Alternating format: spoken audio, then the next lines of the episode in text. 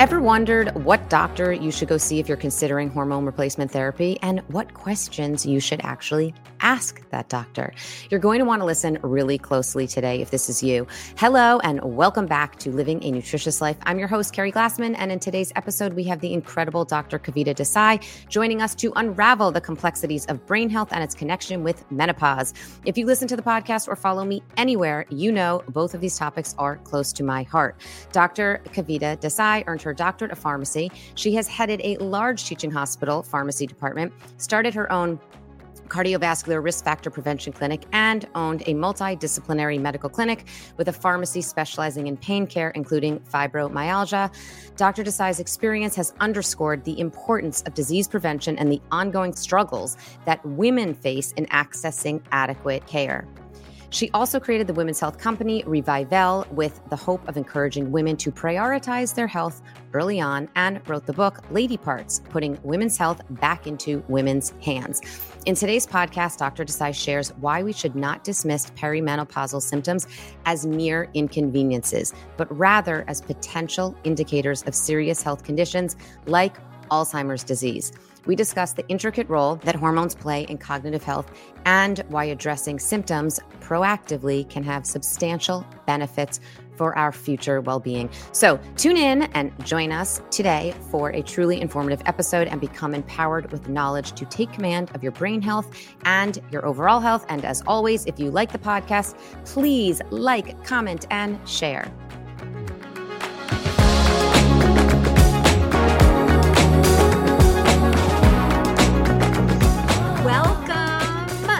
Dr. Kavita Desai. It is so nice to see you here. I'm so excited that you are joining us for the podcast today. Thank you so much for doing this. Thank you so much for having me, Keri. What a pleasure.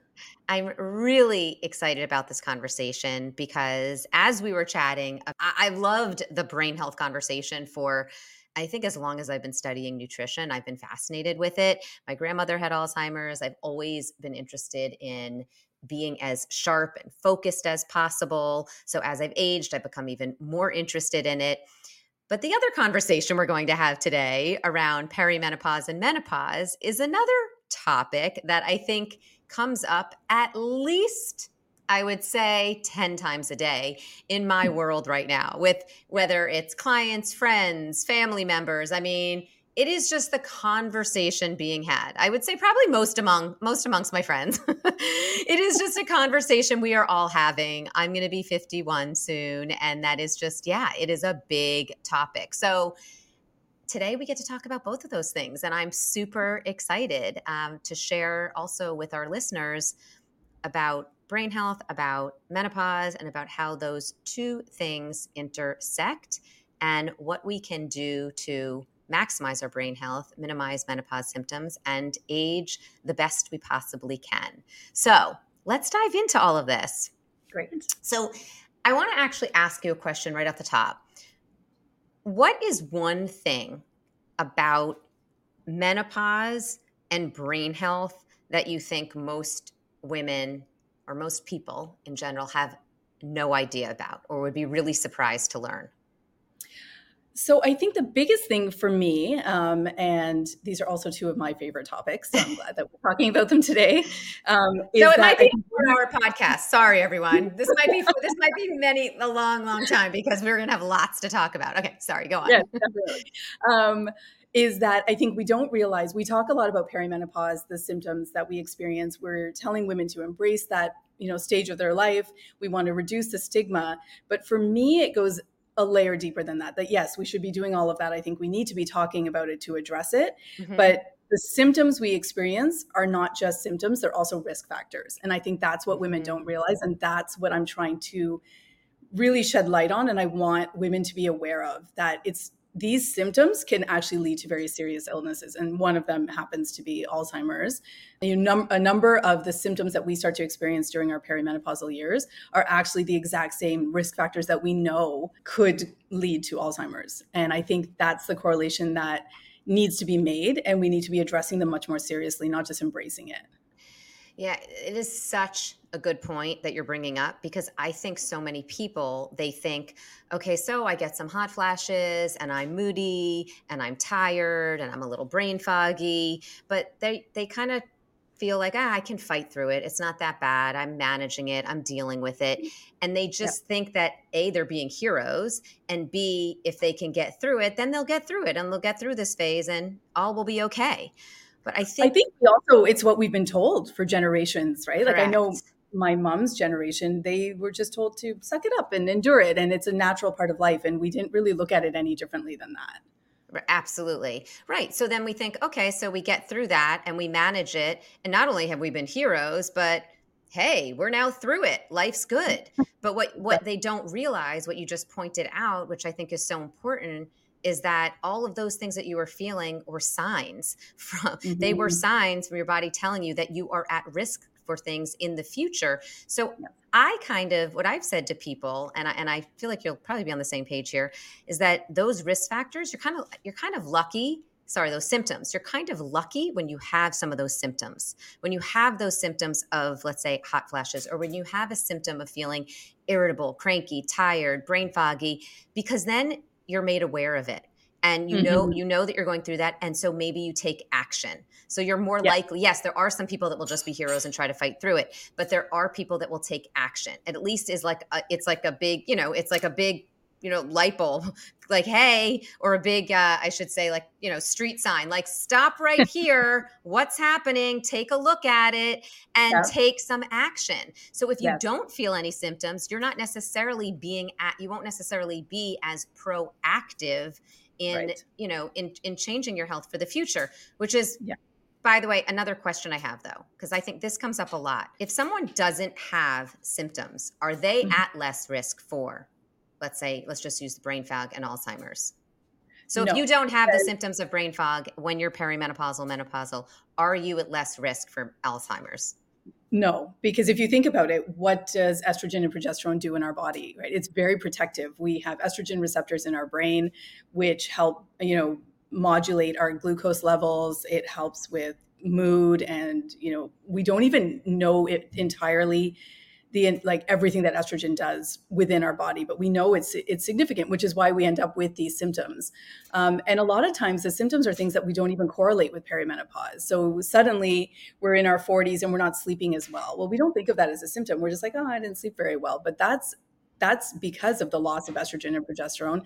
And poor sleep is linked with numerous chronic diseases, Alzheimer's included, right? They were doing right. studies on it. That if you're not sleeping well, then you're at significant risk of cognitive decline um, we end up with gut disturbances, which again, if you're just not digesting something well, you can't tolerate spicy food anymore. We don't think of that as a gut microbiome disbalance. And we know that there's a gut brain connection. So again, I think hot flashes are just the tip of the iceberg. And those are the, Correct. you know, waking, hair loss, hot flashes. Those are the ones that we generally correlate with perimenopause. Mm-hmm. Mm-hmm. But there's 35 to 50 more symptoms that we experience that we don't even know joint pain inflammation and all of those things are risk factors. Um, right right. That we don't so. even know is really happening or we're at least not connecting it to perimenopause. Yeah. So but would you say let's just say hypothetically there's someone out there they're not having any joint pain they're sleeping great they're not having any weight gain they're not feeling brain foggy would you say they're at less risk for alzheimer's in the future we don't know that though, right? right. Because we right. don't know the exact cause of Alzheimer's. So okay. I would say the loss of estrogen alone is already a risk factor, regardless okay. if you're feeling the right. other symptoms or not. Right. And because we don't know the cause of Alzheimer's, we also can't say that you won't get it. Right. right. We don't know, we don't know what that magic bullet is. So I'm a big advocate of addressing everything, whether you think you need to or not. Absolutely, I'm I'm totally with you there. I'm I'm sort of hammering down on that and and asking that question because, like I said, I say to people, if you have symptoms, it's almost look at it as again a little bit of a blessing that it's like yeah. again, it's that sign in front of you saying, "Hey, address these things." So yes. because so many other people, when they don't have those things, they just kind of again they go they just kind of plow through it, or again they even have the symptoms. Though, I would be it would be hard. I think we'd be hard pressed though to find a woman that doesn't have any symptoms. Yeah, I, I agree. I agree. I think I agree, but maybe not the stereotypical a- ones, like maybe not hot flashes necessarily. Yeah. Um, but I don't know too many women that say they're still sleeping well, or they don't feel fatigued, or they aren't having aches and pains that they didn't have before. Um, mood, even if it's mild, but mood yeah. disorders, increased anxiety. But I do think there's a wide range. I mean, I do yes. think there's a wide range. I do think that there are people that say, like, I can't get through the night without, you know, changing my clothes three times, or I have to even change the sheets. Yeah. I'm soaking through, you know, I'm, I'm dripping yeah. sweat. And then, I mean, I know I've never had a hot flash. I'm not in, I'm not menopausal yet and I'm but I'm in that peri stage. I'm 51, mm-hmm. and I certainly feel like I get some brain fog. I get t- I definitely get irritable. ask my boyfriend. I get irritable. Ask my kids. Um, yeah, no, so there are too. so there's definitely things happening there, but I don't have some of those stereotypical ones, perhaps. No. And I and I don't and yeah. I don't think that's different so, for everyone. Yeah, it yeah. is. It is definitely different. Anyway, I just wanted to make I guess that point, which we've now made, yeah. whether you have these the stereotypical symptoms, whether you have other symptoms or whether you don't even think you have any symptoms, there are things going on. and yeah. there are things happening to your body as estrogen is decreasing and your hormones are changing. And we all need to be proactive to optimize our health for the future. That's right. I and I think that's a really empowering thing, though, because. Mm-hmm. I think when we think about it like that, like there's so much we know now. Like you said, there's a lot we still don't know right? We like you mentioned we don't know exactly how why alzheimer's happens. We don't know there's a lot of things in medicine and and you know we don't know. But there's a lot we do know now and there's a lot of ways we can be proactive to again age better and mm-hmm. feel feel better and and be happier and be again when it comes to brain health be more focused be more clear have better cognition as we age. I want to dive into that but before we go into an, uh, Alzheimer's a little bit more and the connection between menopause and, and brain health, I want to ask you why do you think menopause hasn't been discussed in a mainstream way for many years? I think because even today, we haven't really made that correlation in medicine between the loss of our hormones and disease risk, right? We know it happens. We know that women are at increased risk of cardiovascular disease and osteoporosis and numerous like fibromyalgia and all these other and other anti or inflammatory diseases, but we don't we haven't made it a syndrome, right? We treat it symptomatically. So if a woman comes in and says, "Oh, I'm feeling very anxious," then she's given an antidepressant. Mm-hmm. Or I'm not sleeping well, she's given a sleep aid. But we're not looking at menopause as a syndrome and I feel like I mean it's a bit of a gender disparity. I think, you know, for mm-hmm. decades women's health was just not a priority even though we're half the population. We're living longer, so, you know, we're living into years where at this point we would have been dying generations ago, right? Mm-hmm. In our 50s 60s. So now we're trying to live much longer, which means we now have to start addressing this the same way we would when we start to lose, you know, our insulin function. If you're diabetic, we replace your insulin. So the same way when we start to lose our estrogen progesterone, which, you know, leads to so many so many like losses of function in our body and dry skin and you know genital urinary symptoms and hair mm-hmm. loss and and you know the gamut of it we need to start replacing those hormones or at least supporting them right? Ch- making lifestyle changes to circumvent some of the risk factors that start to exist.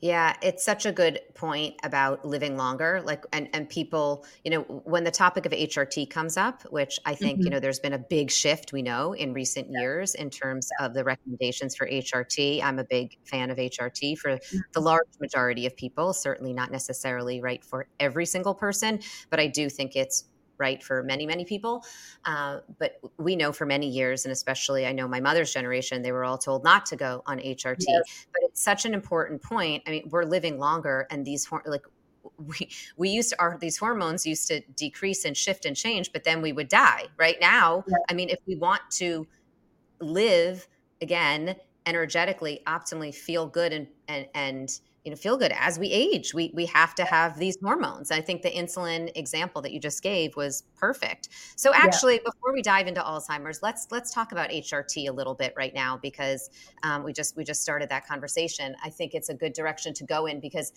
i think and and also I'll circle this back to the topic of women's health and menopause, which hasn't been talked about a lot. I think something else when it comes to HRT and going to your healthcare practitioner and when you go to the doctor, I think many people don't know what to ask. And so mm-hmm. let's start with that as it as far as HRT goes. I think there are many people now that know, okay, so I'm hearing all this talk about HRT. I'm hearing that it's now a good thing, not a bad thing. I think like the average person out there, like that, that's sometimes the extent of their knowledge about it. So they go yeah. to the doctor. One, I think they don't necessarily know what doctor to go to.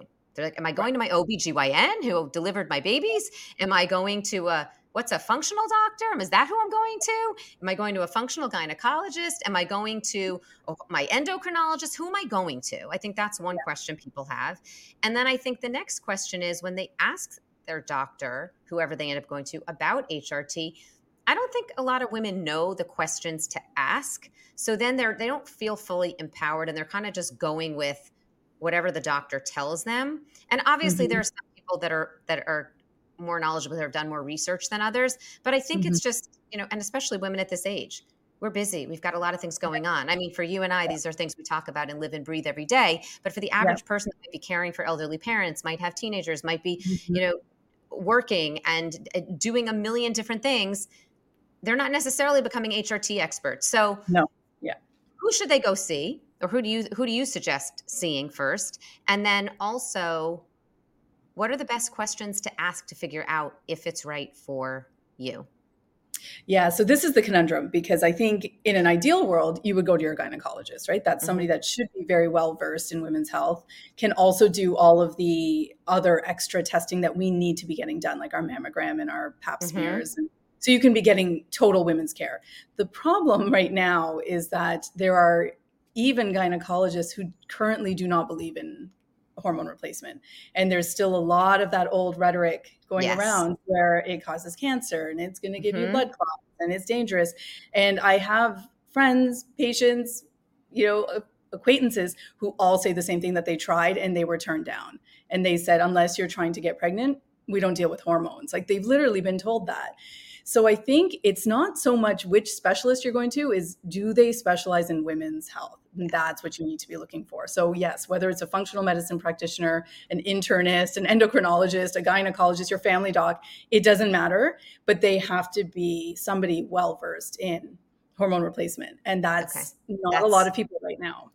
Yeah, that's um, generally that's generally been my recommendation to to people who've yeah. asked me about that. So uh, I'm glad I'm, I'm glad I'm glad that's your answer because that's yeah. what I say. It's really about the person and are they mm-hmm. an expert in this area? Yes. And and I've also because had if people, they're not, yeah, if they're not, you can ask them all the right questions and you're going to get the wrong answers.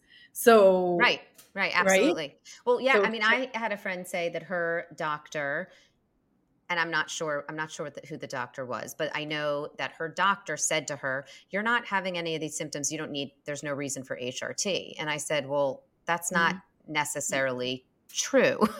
I think you need to go to someone who specializes in this. But that's but that to me is kind of a common response from many doctors still. Yes, it's very common. Um, I have a friend who lives in North Carolina who said that I think there's maybe five practitioners that she could find in the entire state that prescribes hormone replacement. And that's wow. not very many people in a state that's what the third or fourth most populous in the US, right? So that's very scary that there's not enough. Yeah. I think, um, it, you know, women will not have access to enough of this kind of care.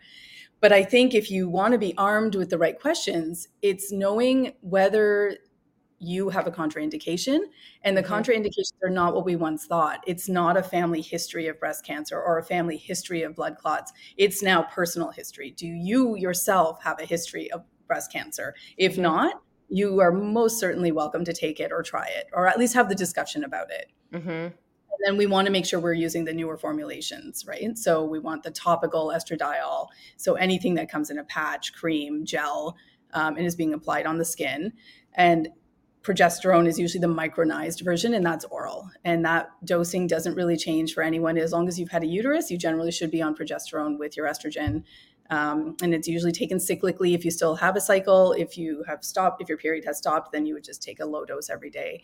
But that it's fairly standard. It's so easy to use, and it can make a remarkable di- difference not only in symptoms, but in long term disease risk. Reduction. Yeah, so, right? Yeah, so that's what I let's talk about that because I, I know some people that are uh, listening are probably thinking, okay, so yeah, I've heard about HRT. I know they used to, again, it wasn't recommended. Now it's recommended by some mm-hmm. people. That's sort of the chatter happening. Okay, I'll ask about it, but why am I asking about it? What's it going to do for me?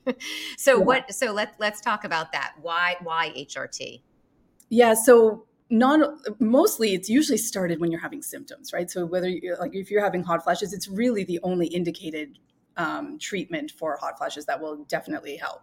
Um, you know, for dry skin and you know genitourinary symptoms, if you use topical estradiol, um, it can help with you know incontinence and vaginal dryness, and there, so it can help not only with the symptoms that we experience, mood disorders, um, all of that stuff, but we also know that by starting to replace our estrogen, we are now protecting ourselves from osteoporosis because as we lose estrogen, we lose bone mass, bone mineral mm-hmm, mass, mm-hmm. and muscle mass.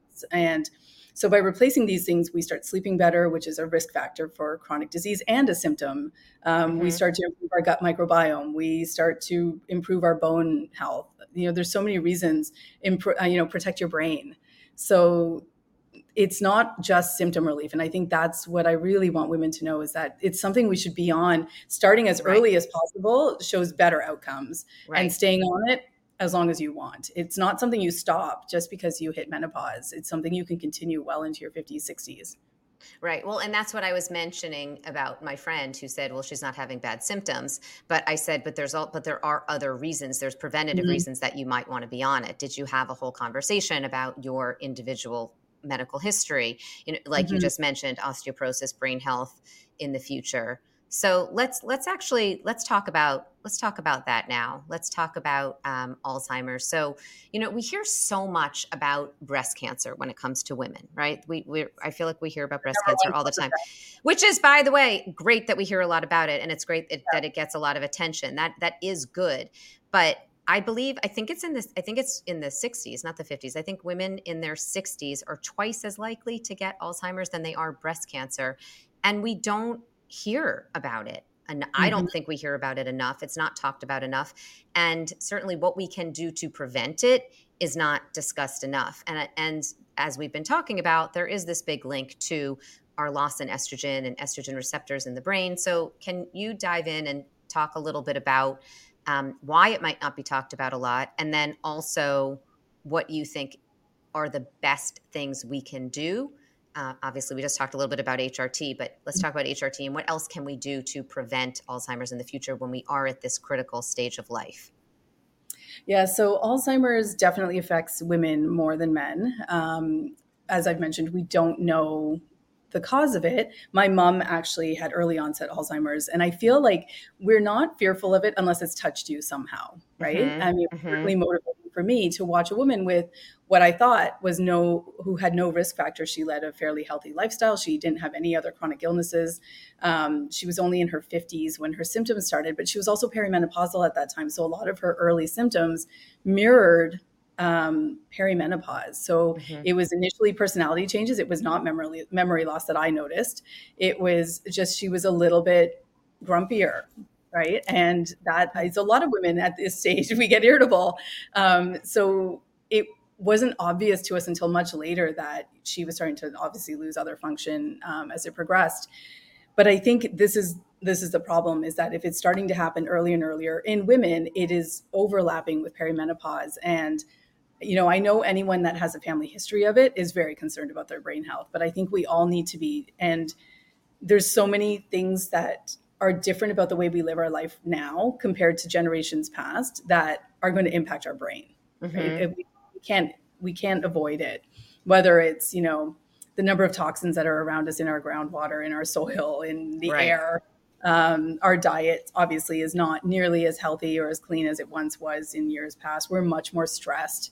Um, we spend a lot of times in time in front of like devices and computers and we're just we're not a healthy population anymore we, we're we're becoming increasingly sick the incidence of alzheimer's is exponentially rising like the the that, millions of people that they're predicting are going to have alzheimer's in the next 20 to 30 years is it's astounding and frightening and i think as women going through perimenopause we're at an even increased risk now of developing this so i think it, it's in our best interest to start addressing our lifestyle as you know as a full unit, right? We have to address everything because I think if we're not looking at all the risk factors, we don't know which one actually, which is the magic bullet for causing these diseases. So you almost have to address everything. Um, and I like to kind of liken it to like the hull of a ship. That if we're a ship and our risk factors are holes in the hull of that boat, if you only plug one or two of those holes or address one or two risk factors, you'll stay afloat, but not for very long. Whereas if you address all your risk factors, you're much, much more likely to stave off disease. So I think, you know, that means looking at everything starting from diet, which is probably the key, right? Is mm-hmm. trying to reduce your glycemic load because we know they call Alzheimer's type 3 diabetes that right. way right. body the way our brain processes sugars in Alzheimer's is very different than a normal healthy brain. Um, but we also become a little bit glucose intolerant during our perimenopausal right. years. We don't process sugars the same. So for whether it's for your perimenopausal health or for your brain health, either way, you're addressing the same risk factors, cardiovascular disease, same right, thing, right? Right. Well, so well, that's we yeah. Sorry, sorry. I was just going to say that if you're addressing some of these issues, you're going to, regardless if you were going to get Alzheimer's or not, you're improving your health right so right. if you're if you're addressing blood sugar and managing blood sugar yes that's going to help reduce the chances of getting Alzheimer's in the future, it's also going to be good for you for various other reasons, right? So yeah, there's there's many there's many reasons yeah. to address all of these different lifestyle habits from from diet to sleep, right? All of these things we're going to improve our overall health. Um, yeah. in addition to reducing our risk for Alzheimer's. So there's lots of reasons, and people should feel very motivated to address these lifestyle habits because yeah. there's again there's many there's many benefits in the future. Yeah, because even if you just look at it, will I just feel better today? Yes, 100%. So even if you're not worried about your long term disease risk, right? Like your day to day life will improve significantly. And that should be motivation in itself. Yeah, absolutely. I want to ask you a question about you were saying how when you started talking about Alzheimer's and and you know some of the the you mentioned sometimes it might with your mom I think you said it was personality change. Mm-hmm. How do you know if if if you're feeling let's say a little less sharp. You're you know you're walking into the room the typical walk into a room forget why you walked into the room type of type of scenario. Yeah. if if you're experiencing that how do you know if it's normal aging? Because there is normal brain aging. Some of it is mm-hmm. normal yeah. right? And that's okay. We're all aging right? We yeah. all and it's a good thing to age. Uh, how do you know if it's that? How do you know if it's perimenopause? Or how do you know if you are already in these early stages of whether it's Alzheimer or some other brain condition? Yeah, so usually for for if it's something more serious, it's going to be functionality that is not normal to mm-hmm. not happen, right? So when we walk into a room and we forget why we're there, I mean that's not an abnormal thing to happen. Think mm-hmm. that happens right? I, you'd be hard pressed to find someone that doesn't experience that once in a while. Um, but it's tell when, tell my daughter that who makes fun of me all the time.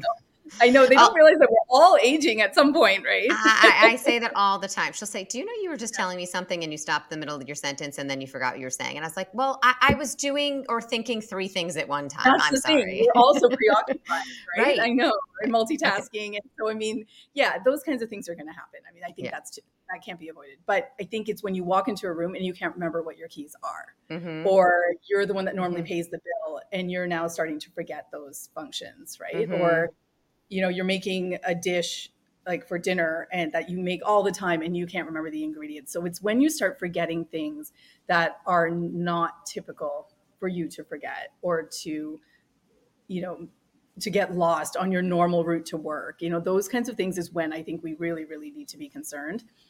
If though you're concerned earlier than that because you might be you might be someone that's just aware of your own you know cognition then i think it doesn't hurt to see a physician and have a mini mental test done and just to make sure that there isn't something a little bit more serious going on.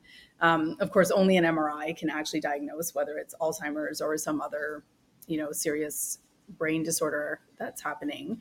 But i think it it's also a good reason why we shouldn't be just brushing these things off as normal necessarily. And yes right. brain fog happens to a lot of women.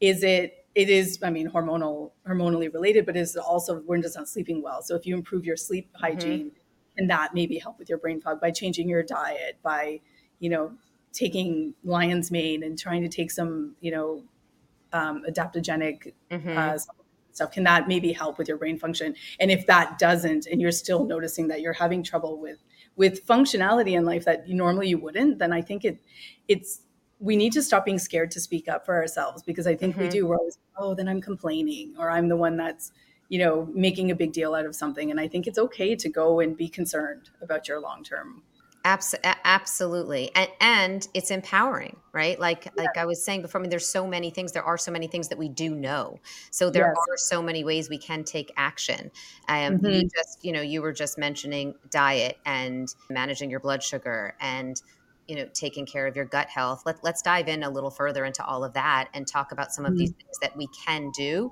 to be proactive I want to take a moment to tell you about our podcast sponsor, which I'm a super fan of. In today's fast paced, go, go, go world, it's so easy to get overwhelmed and lose focus, especially when you're trying to accomplish critical tasks that require a sharp mind. If you're looking for a way to support your brain health and stay on top of your game, if you know me at all, you know I'm always looking to do that.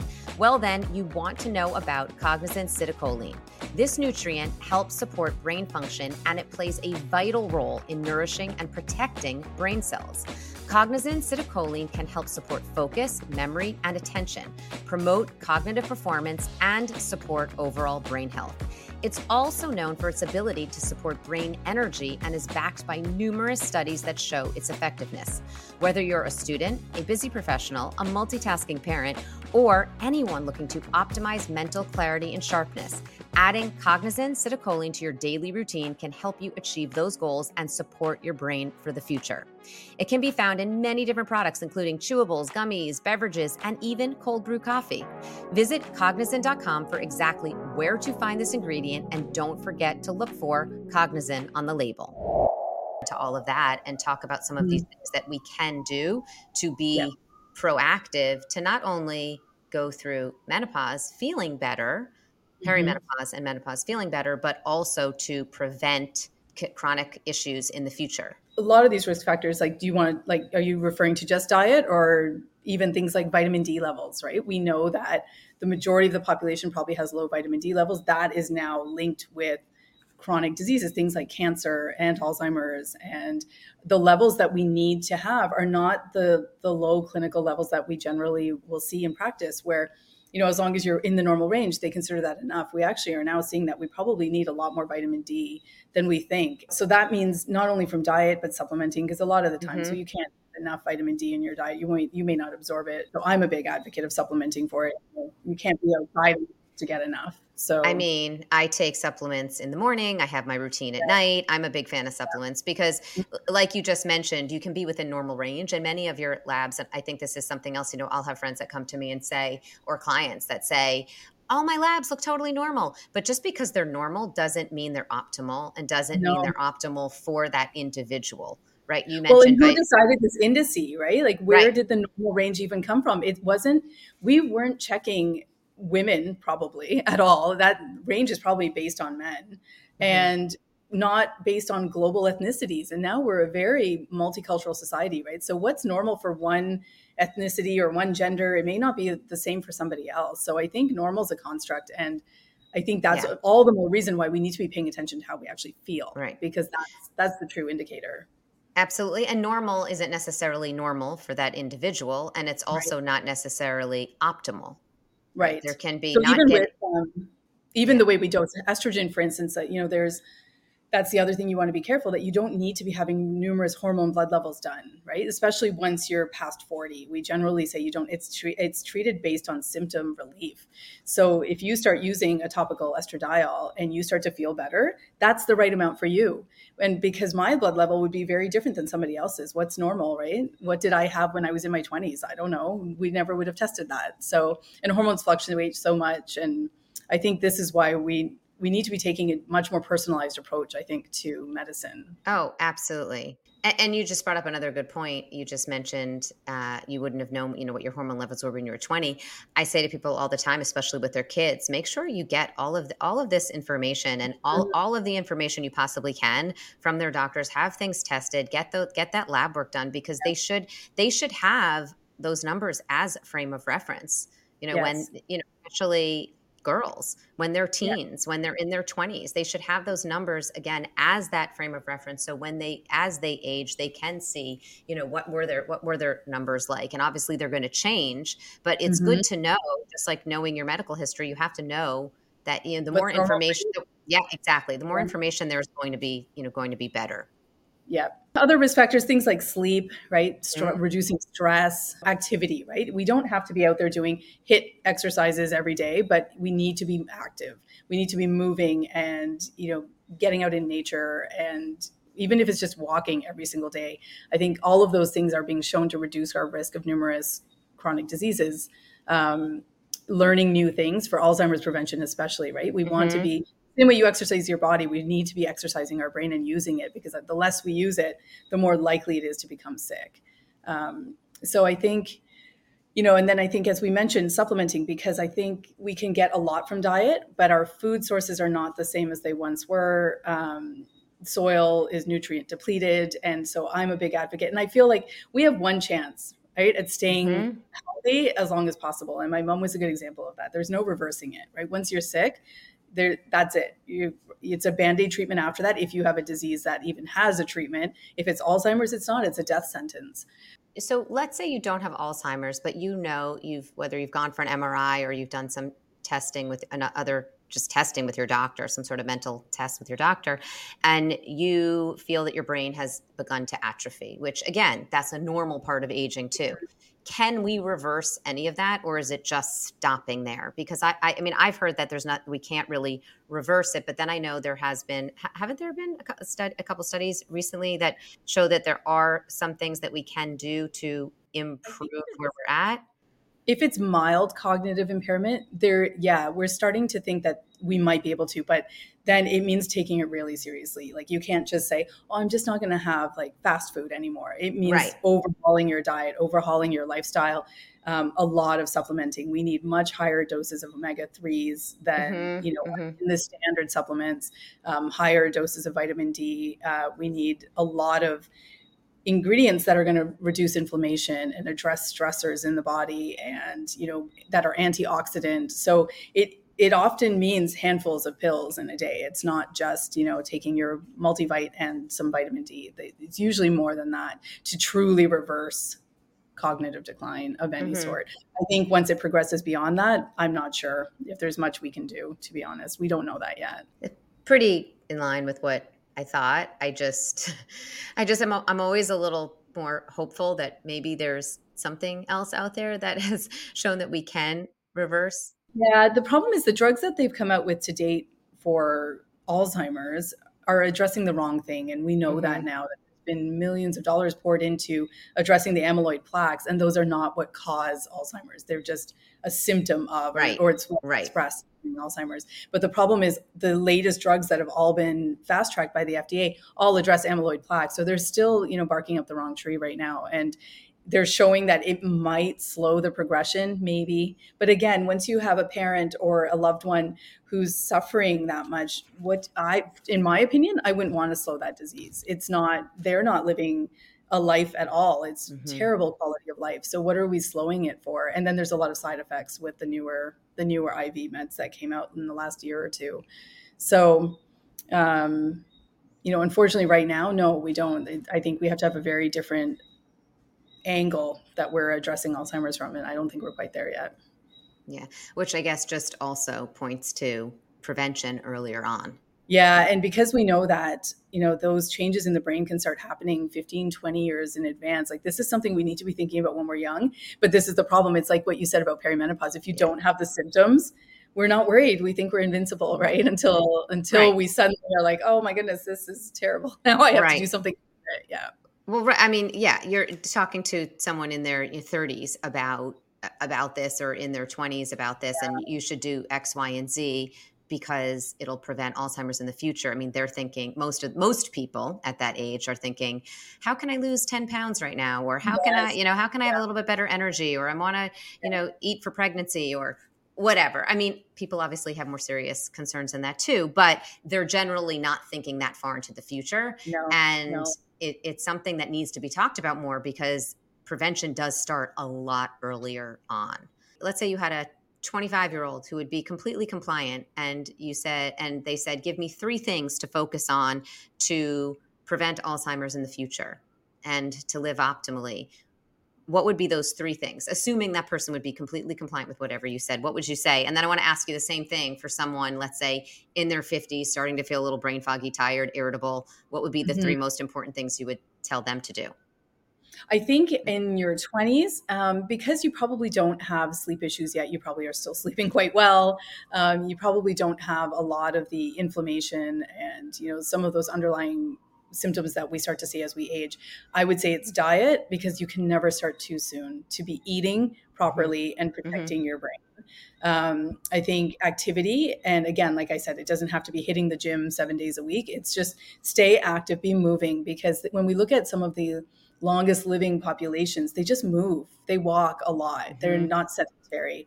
And I think find joy because mm-hmm. I think when you're happy, you tend to make great choices and we also it, that reduces stress it just it it can be so healing i think when you find the reason you love yourself and the things you love to do that are just for you and i think that's something that women so forget. Good. we don't at all yeah I love that. So, diet, movement, and joy when you're in your yeah. 20s, those are the three things to focus on for prevention of disease in the future. I love that. Love that. Okay, so now someone, let's say in their 50s, feeling a little brain foggy, irritable, wanting to feel better. Hey, what should, like, what would you recommend if they're going to be compliant? You have, yeah. and like, what are the three top things you would recommend for them? Yeah, so that's harder, right? Narrowing it yeah. down to three at this point. Okay, you could say five. You could say five okay. things for that. we're we're a lot more work in this stage of life. well, it's harder, right? Because now we're reversing things that are happening in our body, which is harder. So I think I would say the same three that we I would tell a, a young woman, I would say mm-hmm. to a more mature woman, right? That I think – again find joy because we stop right we we prioritize mm-hmm. everyone else but ourselves and i think finding joy can be not only you know finding a hobby that you love to do but it can be like meditating journaling whatever is bringing you inner peace i think and that mm-hmm. also again like i said will reduce your stress levels um, diet exercise obviously those are always a given and then I think it becomes increasingly imperative to supplement because I think we need to be getting probiotics and our vitamin D and all of the nutrients that we need and anti-inflammatories and you know that whole gamut. So definitely supplementing. And then the next big one I would say is prioritize your sleep because I think our sleep hygiene goes down the toilet as we age, whether it's because we're stressed or because our hormones are gone, are you know gone, and we just have very disrupted, disjointed sleep. Um, that can lead to a lot of issues and you know whether and can in, increase all the symptoms that you're already feeling. So i think sleep hygiene becomes incredibly important as we age i love all of these. I love this, and these are all, all, things that are you know mm-hmm. part of a nutritious life and living a nutritious life, which is what this podcast is all about. The pillars yes. of a nutritious life that all work together. And I love that you said joy also because I always choose a word for the year that I'm going to zone in on. That's going to be my word. I think many people do that, and my word of 2024 is joy. Just having a little oh, more fun. So I yes. love that you said that because like I yeah. just I just need to have a little more fun, just a little more fun. A little more about myself. Like I get stressed out about dumb things, right? And just I worry too much about things that are you know inconsequential when you look back. Yeah. So right. I think yeah, I think finding that joy and inner peace is very very important. Yeah, and and having a little bit of joy every day because like there's there's yes. always going to be things going on and there's always going to be yeah. reasons to stress and there's always it seems like there's always going to be crazy things going on in the world. But if you're here and you're living and like like you've got to live and you've got to find joy. So uh, I'm really glad that you said that. And then the other one I want to touch on a little more supplements because I love my supplements. I'm a big I'm listen. I'm a nutritionist. I'm a dietitian. Obviously, I focus on food.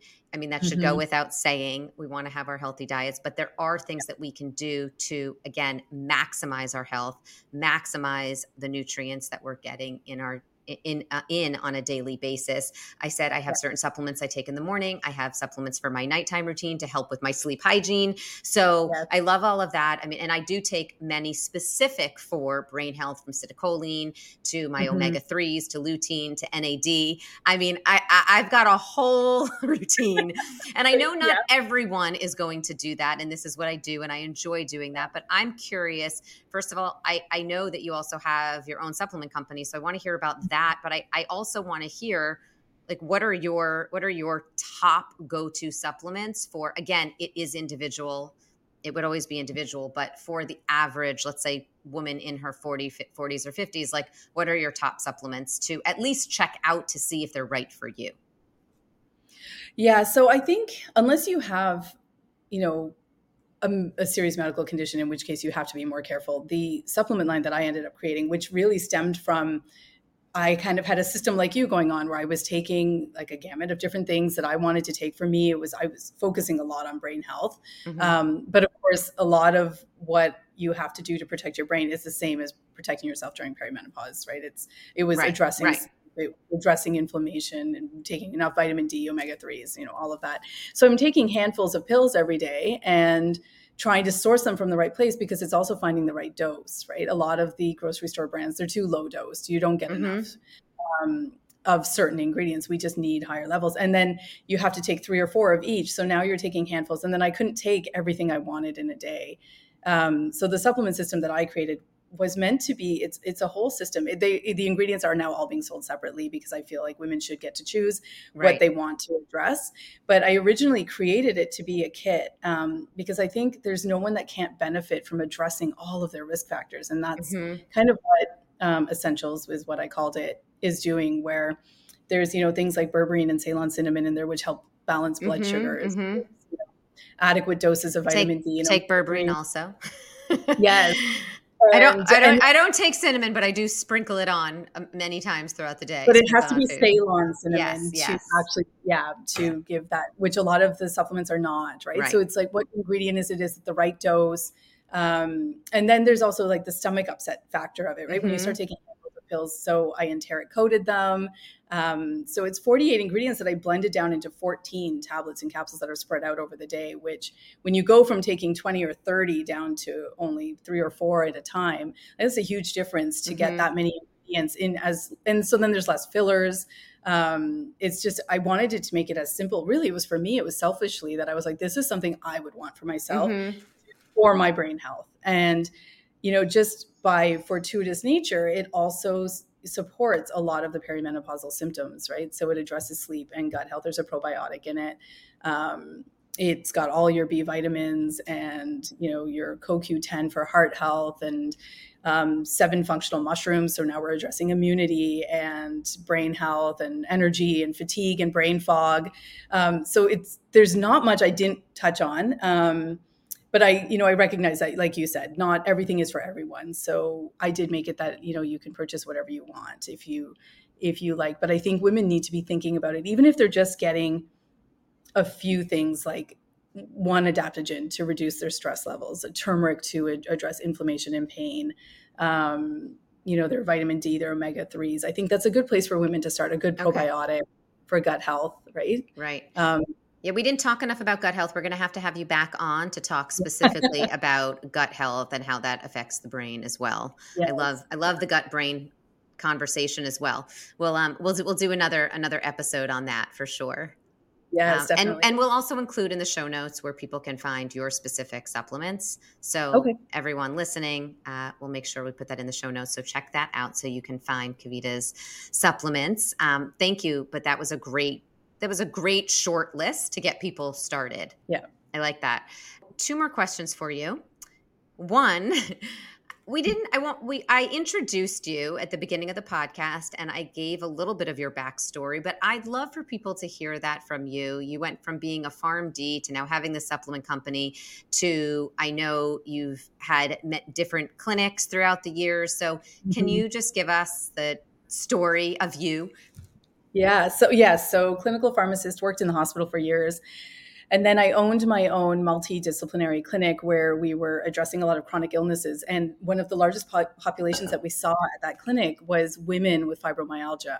And when women are diagnosed with fibro, like it's a it's a devastating um, disease state where it it's you know gives you body wide pain it's neuro it's neuropathic so often underdiagnosed and dismissed a lot of women are told that they're just making it up um, and then these women also just happen to be in their perimenopausal years. So there's probably a hormonal connection there too, but they end up with a lot of sleep issues, gut dysbiosis. So very similar to what we talk about when we talk about perimenopause, but it's amplified. Like the you know the amount of pain that these women feel is quite significant. And it was around that same time that my mom was actually diagnosed with early onset alzheimer's. So again she's a perimenopausal woman who now has this devastating disease. So that's kind of what put me on the path to you know studying more about brain health women's health um, and the correlation between women's health and some of these chronic diseases that we tend to you know get more than men. And you know it was around the time she passed away during covid then that i was like you know it's one thing to just know about it and understand it and to talk about it in passing and in, in my career but i wanted to actually do something about it so which is when i founded Revivele um, which the supplements were just the first phase. It's really a women's health company. Um, we're launching our health hub in February, which is going to be yeah, which is a portal where women can log in.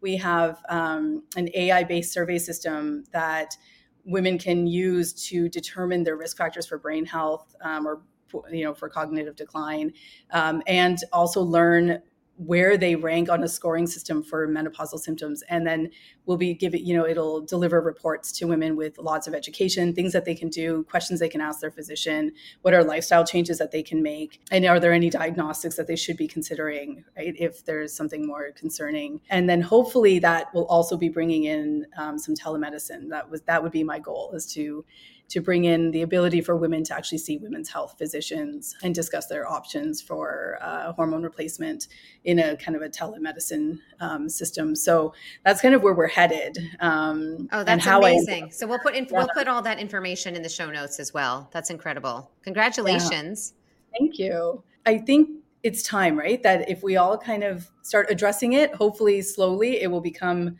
it'll become more widespread that women can actually get the care that they need.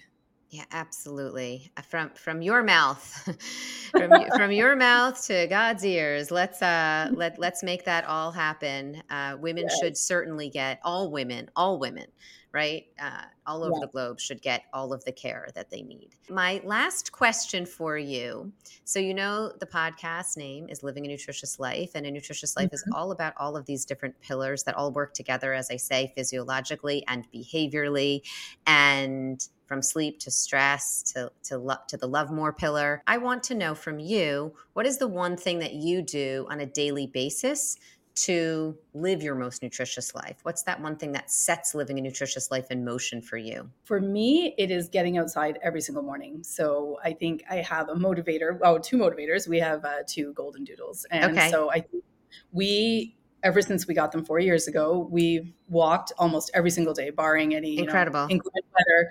Yeah, and I think it makes such a big difference because not only is it just great exercise, but it's also good for them, and it's getting out in nature is incredible for your mood. Seeing sunshine, Absolutely. sunlight, yep.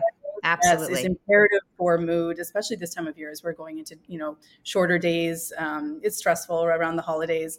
So I think for me, that's made a huge difference. And I can tell when I go several days without getting that walk in, even if it's just 15, 20 minutes, I try to do more, yeah. but even if it's just a short one, it makes an incredible difference. And I would encourage women to take that time. And it's that also, it can be 15, 20 minutes just to yourself yeah. Right, which is incredible too. Well, and it's important even for your circadian rhythm. So bringing it even back yes. to sleep, it's important to get that sunlight in the morning. So that's amazing. I love yeah. that. Thank you so much. All right, so we're going to have to have you back on. We're going to have to talk about gut health and the connection Absolutely. to brain health. Um, love that conversation as well. But this was so informative. Loved hearing from you. Thank you so much. All of Kavita's information will be in the show notes, so everyone check that out. And thank you so much again for being here. Thank you.